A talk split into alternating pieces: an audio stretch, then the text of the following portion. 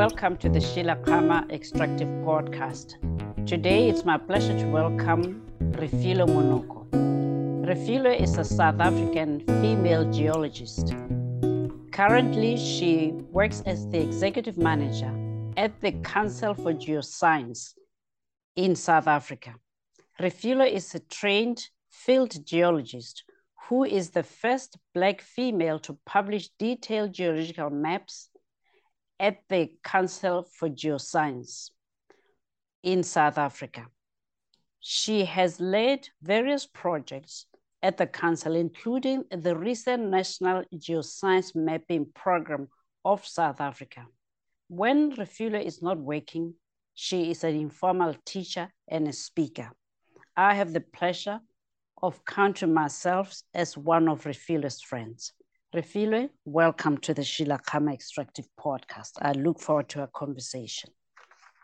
Thank you. Thank you so much for the warm welcome and the nice introduction. I'm happy to be here uh, speaking to you.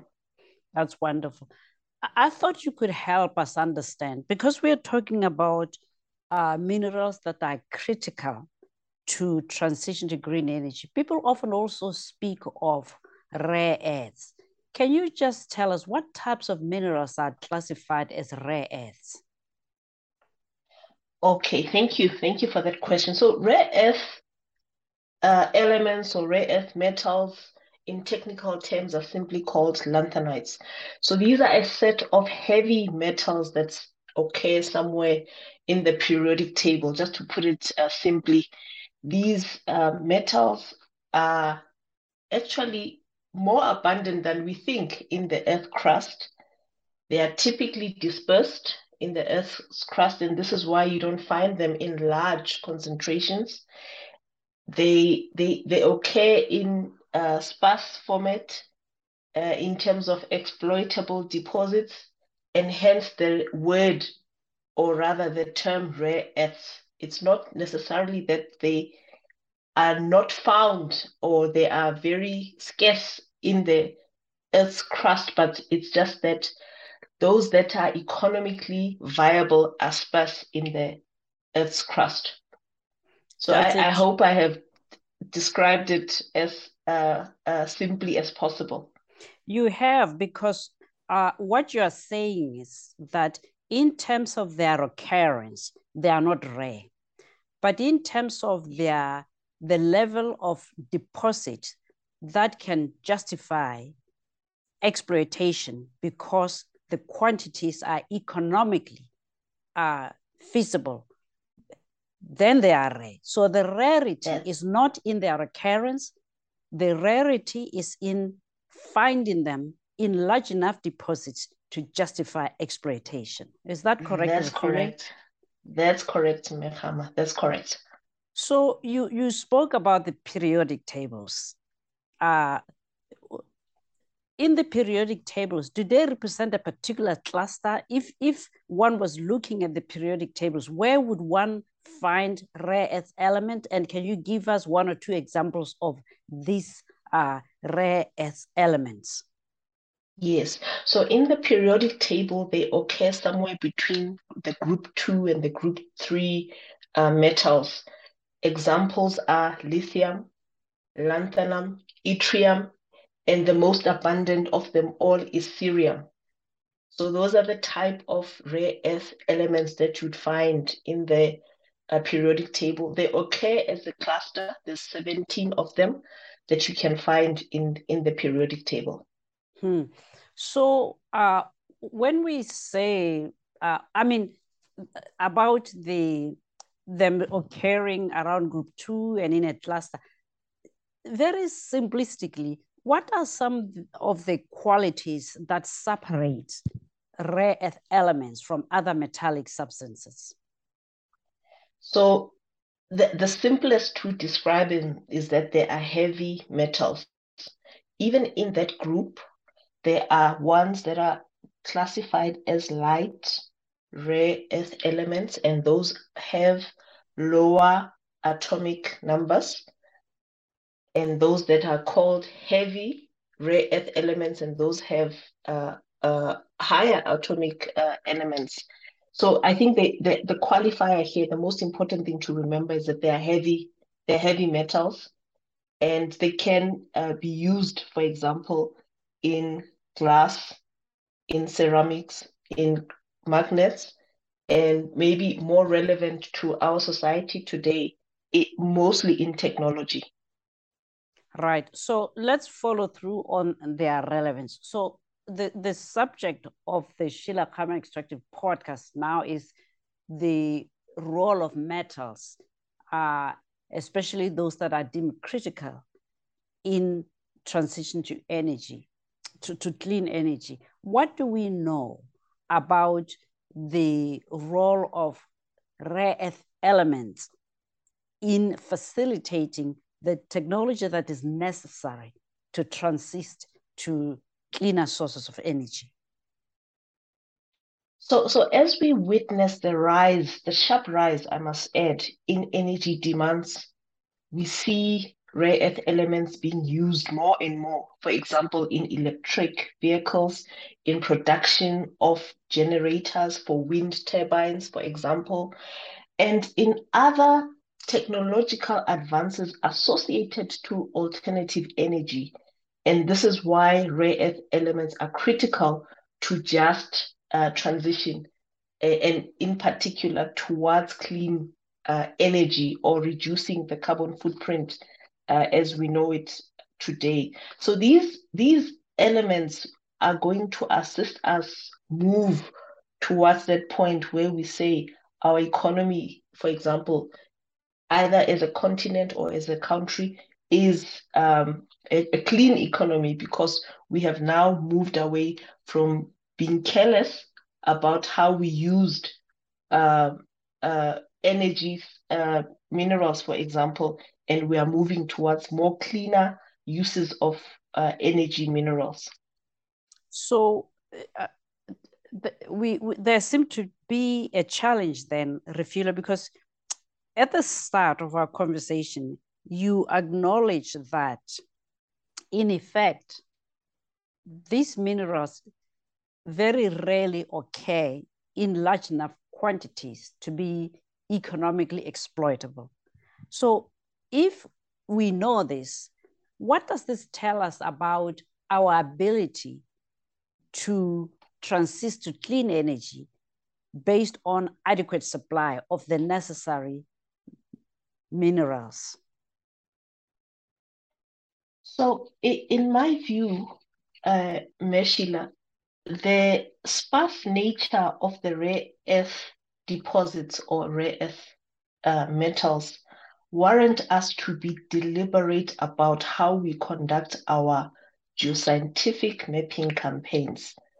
So, in other words, the more we are deliberate and, and, and perhaps aggressive about geoscientific mapping campaigns, I believe the more we will be able to uncover uh, some of those deposits.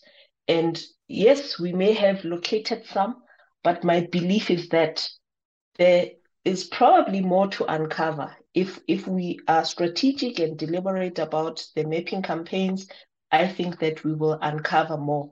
Just as an example, uh, if you allow me, uh, in the recent uh, 18 months or two years and a bit, we as the Council for Geoscience implemented a mapping uh, program in the Northern Cape province of South Africa. We uncovered an additional 67% of previously unmapped pegmatites.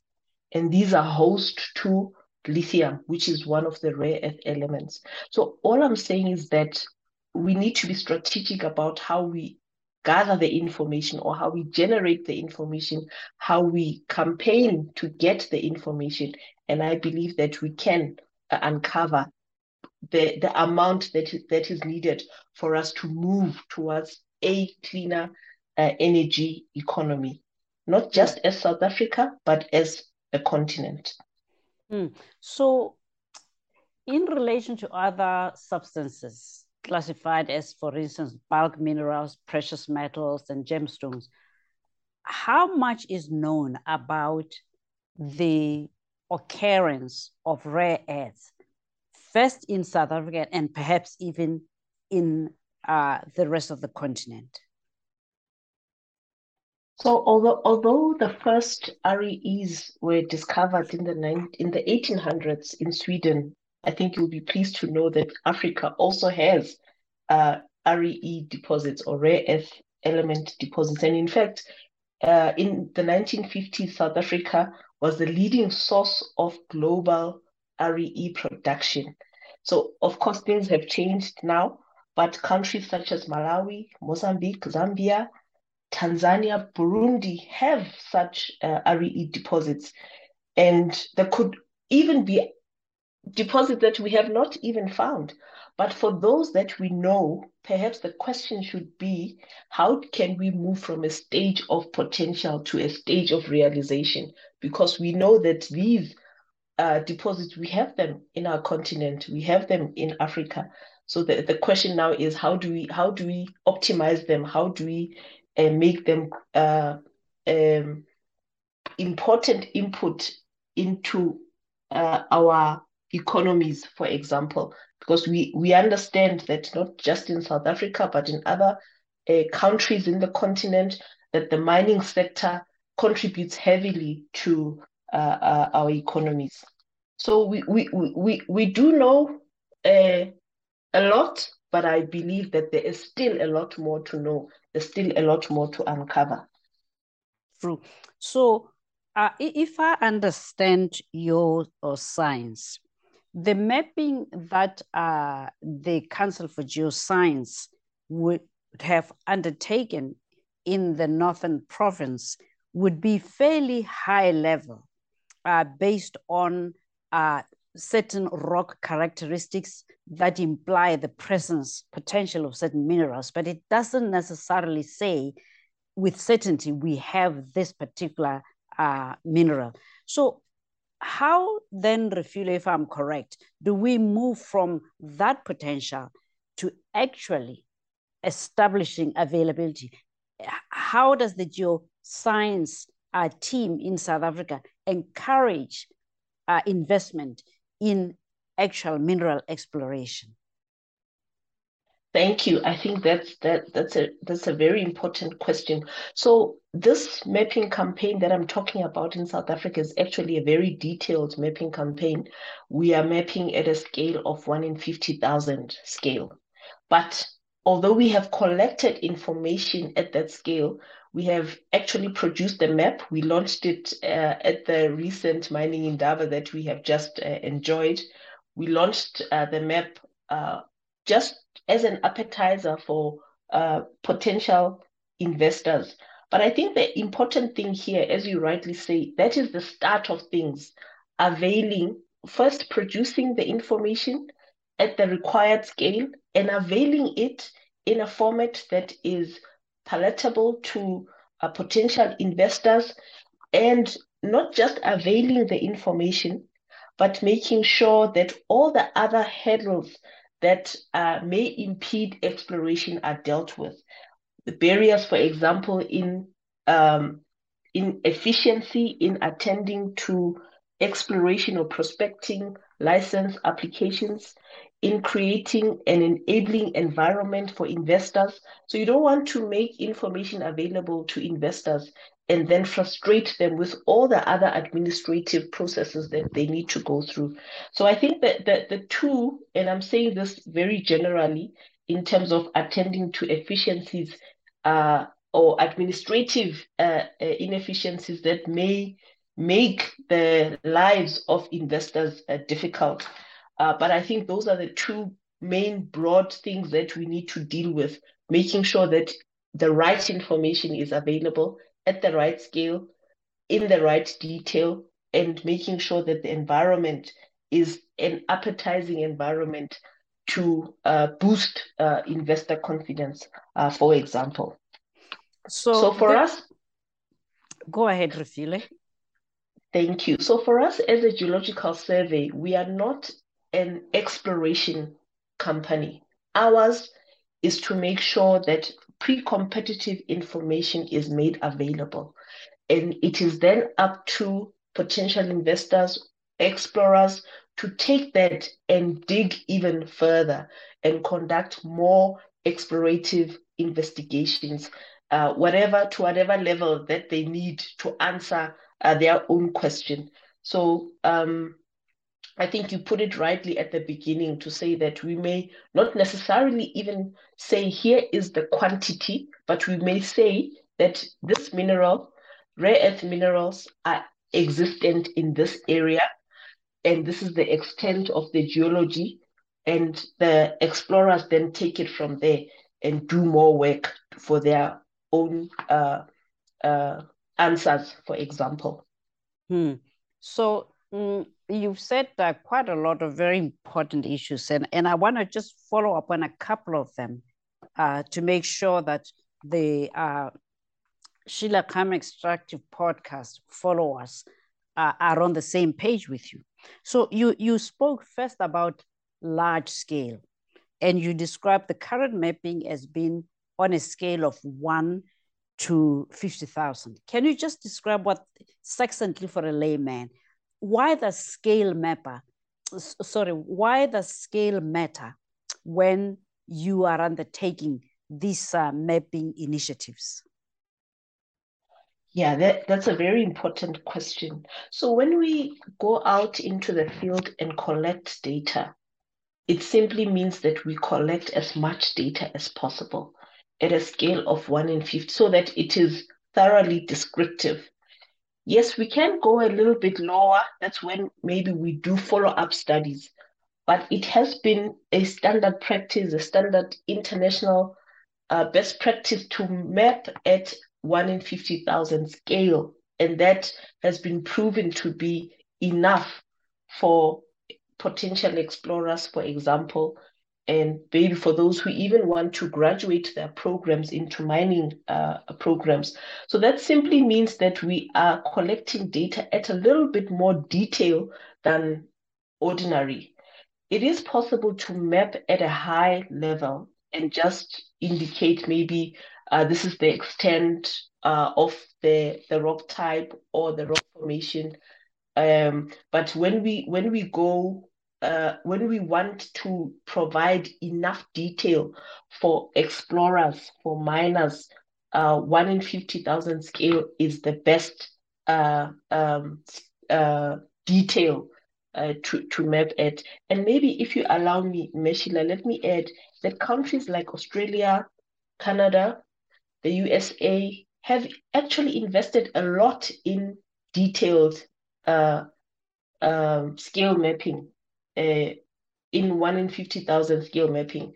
And their work has proven that that investment is going to, so, so for example, if the state invests a dollar, uh, it is proven that the, the multiplication can be up to $5. And the direct value that will be generated at the end when now the minerals have been mapped can be up to $125. So I'm just trying to create a, a picture in somebody's mind on the value of going to that level. One, it is enough, or rather, it is it is okay for potential explorers, and it it, it, it can even generate much more uh, value at the end, even for the same uh, explorers. So um, I hope I'm answering you without going too much uh, to town, but it, just, it simply means that we are generating enough detail to make proper decisions in terms of exploration or mining. And when we look at data at a crude scale, for example, and many companies, sorry, many countries have mapped at a crude scale, like one in 50, one in 250,000 scale, for example, or one in a million. That is not enough to inform uh, explorers on the details of how far they can go. That is uh, too big a scale to, to, to allow them to make those very critical decisions of whether to abandon the project or to continue. Hmm. No, you've answered very well because what you're really saying is there is a correlation between the scale uh, at which the mapping is undertaken and the, the value of the detail that is generated. That if you are too small, it, it, you deliver very little value. and, and in effect, you don't achieve the end uh, state, which is to attract uh, explorers because they have information that on the basis of which they can have, if you wish, a baseline. Uh, but but That's I correct. think also what you're saying is that contrary to per, perhaps you know other people's perception, investing in detail mapping has proven to give a return on countries. Uh, yes. and, that actually, by investing on detail mapping, not yes. only do you attract explorers, but chances of you getting a return are quite significant. But, but I, I think also you, you made mention of the, the second step, and I think this is worth pausing and talking about it a bit more, which is that mapping is just stage one. Other institutions beyond, for instance, the Council for Geoscience, whose job it is to attract investment and manage relations, are critical because if you don't have an environment in which the explorers can then uh, experience what is called ease of doing business, then this investment that has been made in mapping can also be lost. That's correct. That's correct. That's that. So this then becomes like an ecosystem, and everyone has to play their part. And if we don't, and, and I always think about uh, collaboration as the uh, current currency, if you allow me to put it that way. So collaboration is the new currency. So we need to say who is responsible for what and how far does their scope go. So for example, any country, and I know in Botswana we have a geological survey as well.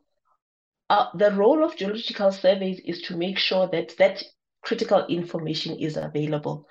But beyond that, states need to come in and make sure that after these geological surveys, which in themselves are state entities, after they have done their work, how can we make sure that all that they have done does not uh, um, result in naught?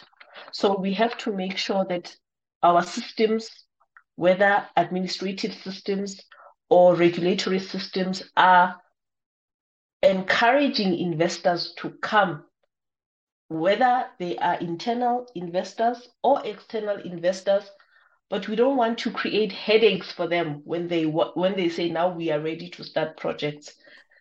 And an example i can think of is how we administer prospecting license applications for example how long we take to respond if there is a problem what do we do to make sure that we help the applicant to resolve some of those issues? How do we make sure that we, for those uh, uh, applicants who may not necessarily have enough funding, how do we make those resources available to them?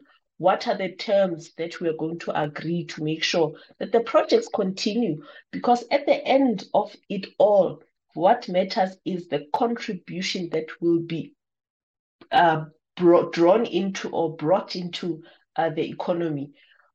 The growth of the economy, job creation, for example, bettering the lives of communities around those mining uh, or exploration projects. So, if we think about that as the ultimate goal in our minds, I think we will be able to order our steps and order our steps very quickly. And one of the things that we need to also not forget is how do we um, ignite or keep the flame burning in terms of investing in research and development. Without research and development, I think we would probably not be here in terms of rare earth elements. If we didn't, if countries did not invest or individuals did not invest in researching these rare earth elements that we are talking about, how far they can go in terms of application, I don't think we would even be talking about things like electric vehicles today. So those are some of the things that we need to think about as governments to make sure that we don't we don't say that we want a growing economy, but on the other hand, not fixing all of the inefficiencies that have already been identified or making it difficult for projects to graduate into mining uh, projects, if I can put it that way. No, that's that's uh, absolutely uh, correct because it's one thing to for governments to utter statements of intent. It's another to then have policies, institutions, and as you said, a comprehensive ecosystem that actually speaks to that intent. And, and, and it, it's, it's entirely another for investors to come and experience that willingness and, and that desire yes. to attract investment. Because often governments say we want investors. The investors come and there's no one to welcome them and facilitate yes. the investment. And then you we we, we get nowhere. I, I want to go back to the information. So you made mention of the fact that you launched uh, the outcomes of uh, this uh, mapping in uh, the northern province at Mining Indaba. So at Mining yes. Indaba, you would have had the benefit of an audience that was in the room and traffic that was obviously, uh, you know, brought to the correct mindset. But then you go back to the Council for Geosciences. Uh, the potential investors go back to Canada, Australia, China, and, and what have yes. you. How do you continue? What are some of the means by which, in modern day technology, you can continue to make that uh, information available without people having to come physically to you? And, and, and what are the cost implications? Yes. Yeah, so so maybe I must add this, uh, Meshila, that when we launched uh, that map or that information, we uh, actually tracked that exploration or prospecting licenses grew. So we looked at what the quantum of exploration licenses was before we launched the information and what it was just after we launched the information. And the, the, there's a general there's a general increase because um, we cannot expect investors to always come and knock at the Council for Geoscience. So what we also did uh, on that day was that we launched the geo portal of the Council for Geoscience. So this means that you can actually, without flying all the way to South Africa, you can log onto our website. We have a portal. You can access uh, uh, this information. Uh, we have made uh, several packages of information available free of charge. So people who are interested can log onto our uh, portal and get that information. Uh, and I'm not saying every information is free, but if you if if you don't get what you're looking for on the on the website, you can uh, contact us. Then we'll guide you on how else you can get the information, whether at cost or or, or free or free of charge. So this then uh, also leads me to uh, uh, the issue of data management.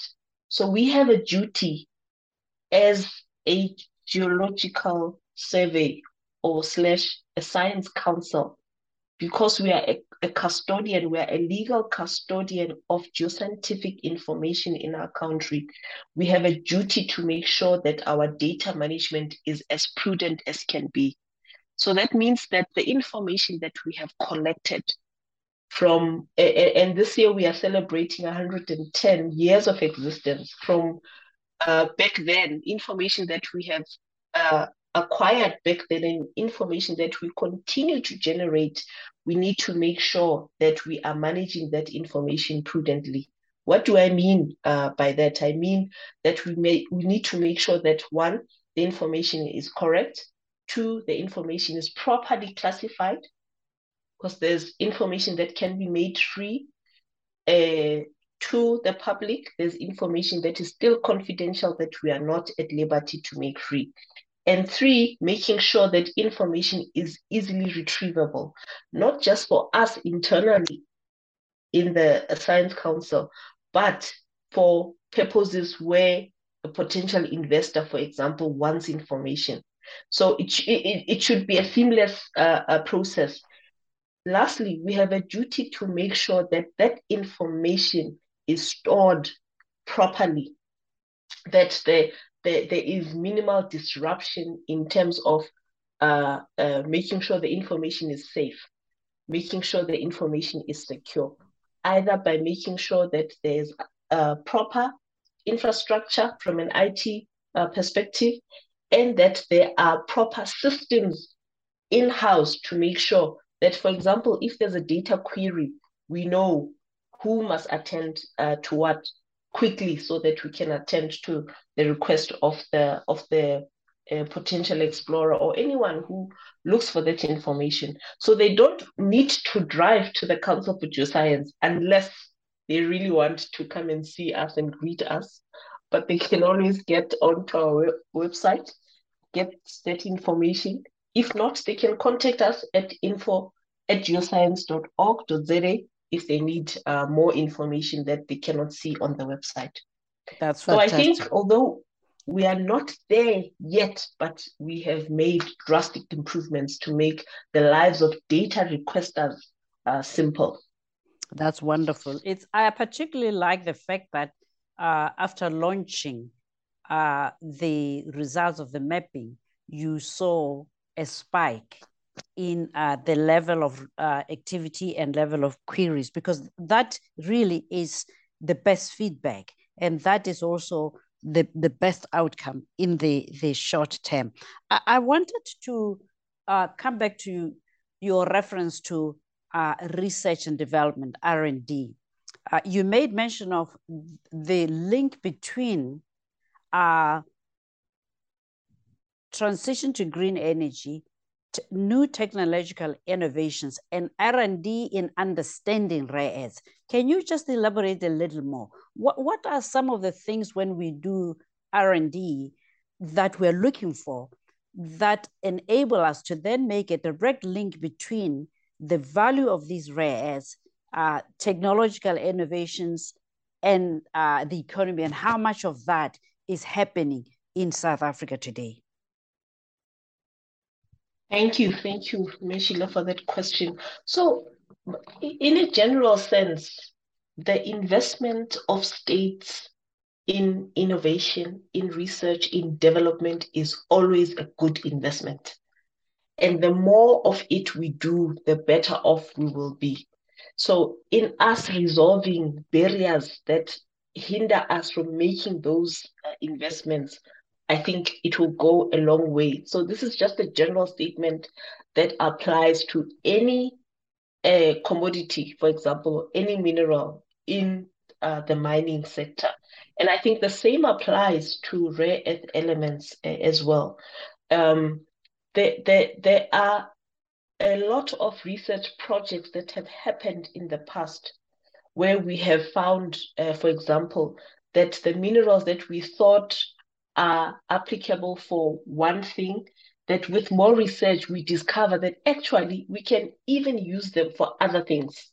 Uh, so things like uh, uh, lithium, things like, or in fact, the rare earth elements uh, themselves. In the past, uh, say 50 years ago, there was no talk of an electric vehicle.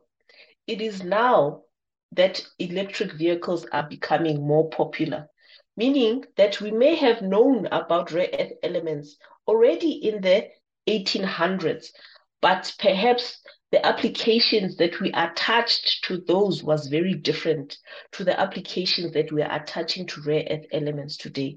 So what I'm saying is that research and development is a progressive wheel.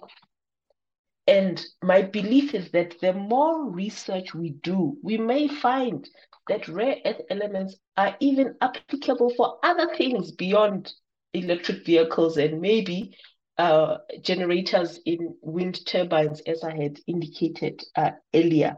So my uh, and I and I know that um, countries that have been implementing rigorous research and development projects are far ahead, and as opposed to those that have made limited investments in research and development. And I think, and I mean, I'm saying this carefully, it's, it's, it's a general uh, a statement that I, I, I suspect that as Africa, we haven't done enough research maybe let me put it in the positive.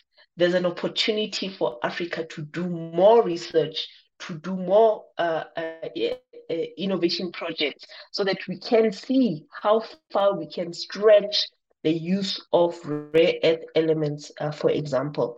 And I think in many of the cases that uh, we, we've talked about electric vehicles, many of these things are studies that come outside Africa.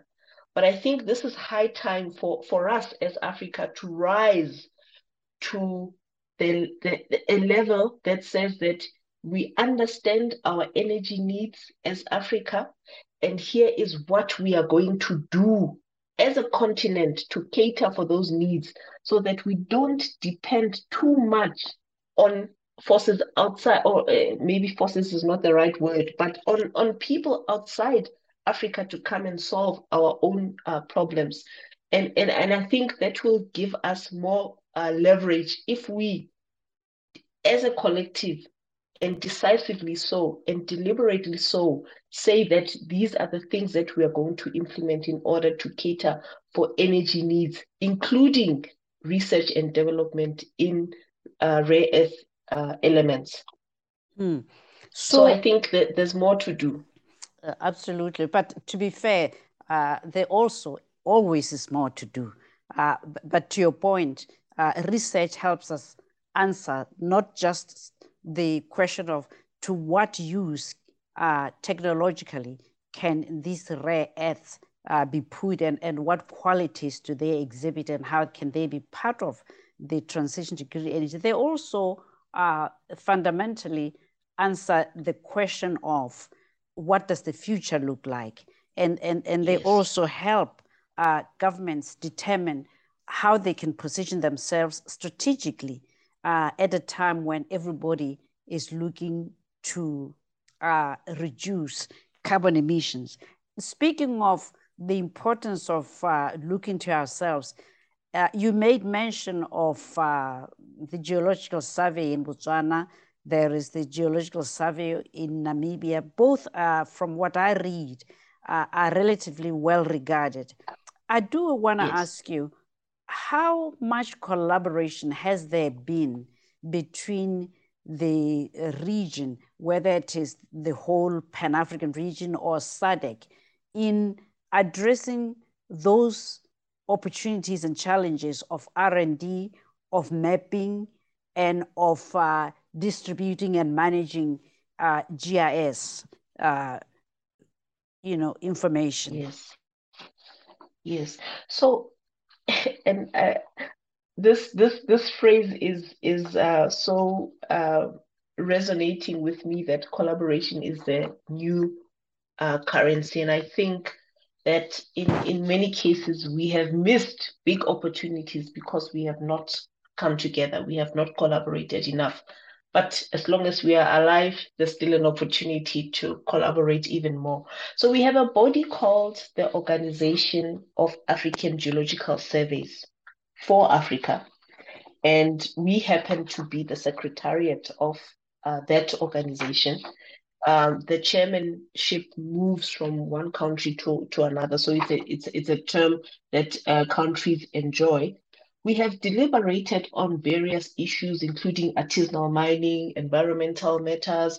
We have also talked about rare earth elements as an energy source, but we have done so at a very high level.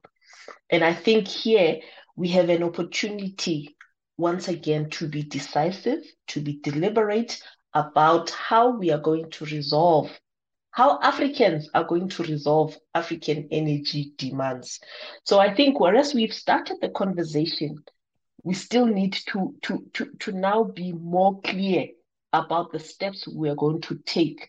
We now need to move beyond talking about them at uh, uh, round tables in boardrooms, but say to ourselves here are the programs that we are going to implement, and here is how we are going to move in implementing those uh, programs as a region. So, uh, all I'm saying, uh, Meshile, is that there's still an opportunity to uh, deliberate more and to be active because I know we, we talk a lot uh, and Um, uh, and I think there's an opportunity to actually move to a stage where we actually uh, do. So um, after we have then decided how we are going to make sure that we implement these um, programs, and, and for one simple reason, there may be others, for one main reason that geology is not a respecter of boundaries of countries. For example, the geology that you find in South Africa, you'll find also in Botswana, you'll find also in Namibia.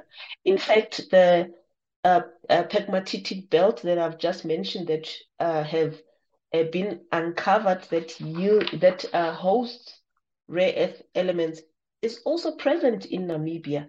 So why are we not talking to one another? Why are we not talking about strategies to make sure that there is power in regional uh, approach? So it, it's one thing to to think about uh, as as we move towards addressing our own energy demands in in Africa. So talking about uh, I, I, I may have missed your second question. I think you were asking about how we collate the information as a region. No, I was just, uh, I think you have answered it because I was just trying to find out how effective uh, we are at the moment in, in collaborating in whatever way. But, but I, I, I, I, sense that um, to your point, as is typical uh, in, if you wish, Pan-African and regional initiatives, there can sometimes be a disconnect between the aspirational and the executional. And, and yes. my sense is that uh, people are able to recognize the big picture and, and, and they can place this, this vision and this aspiration in the public domain. And sometimes they can even write it down in terms of the Africa yes. mining vision.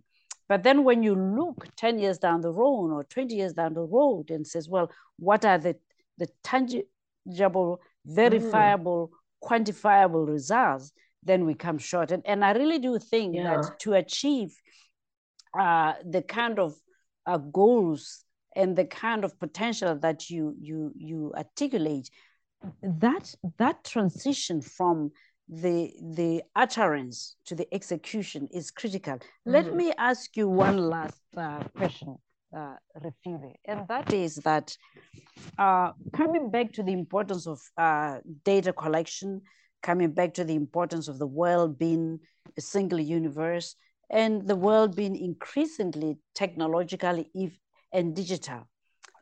I know that there are a lot of satellites that fly the globe and are deployed by governments, uh, private companies, and they are continuously photographing the earth and with that, mm. collecting data that previously was not available. Is that an opportunity for countries that may not have resources to acquire this data, uh, albeit to your point, at a relatively high scale, but use it at least as the beginning? Uh, and if so, to what extent is this data available and useful? Yeah, thank you, thank you for that. And I and I just wanted to say you're so right uh, in in the last point that you you have made. So there is satellite information that can be accessed by anybody from anywhere, free of charge. All you need is just to have space to be able to store the data. There there are some data that cost that are available at, at cost but I think to answer your question of availability uh, is that the data is available. It depends on what kind of data uh, is being sought. It can easily be accessed, or an organization can decide to purchase that data. I am saying this because the Council for Geoscience has purchased uh, satellite uh, information that we were using for uh, one one project or the other. So in terms of availability, the information is there. Uh, it just depends whether one wants to pay for it or one wants uh, free information. Um, so again, in terms of uh, uh, looking at data availability, we also need to say to ourselves, what questions do we want answered? And after we have articulated and are clear in our minds what questions we want answered, then we can decide what satellite information will be required.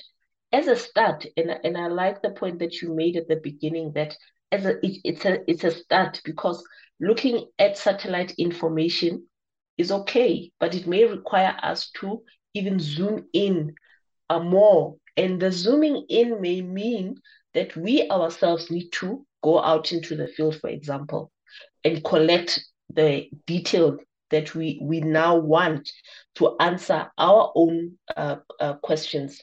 So when, when we have then collected that satellite information, we need to go a step further and look at it in conjunction with the detailed information. And, and I think that's where we will begin to extract more value. What does the big picture say? And what does the detailed picture uh, say? Are we getting answers to the questions that we want uh, answered answered in our minds? So maybe just to answer you in short is that avail- these data are available, satellite data uh, are available, access is there, and as long as you're on the right platform, anyone can access that information. Um, and if, if if we want a very specialized information, we may need to pay just a little bit uh, for it. But the information is is definitely there. That's fantastic. Well, uh, Refilwe, that was excellent. I, I think uh, the Sheila Khama Extractive podcast followers will benefit immensely from your knowledge. Thank you very much for joining me today. Uh, on behalf of the Council for Geoscience, uh, thank you so much.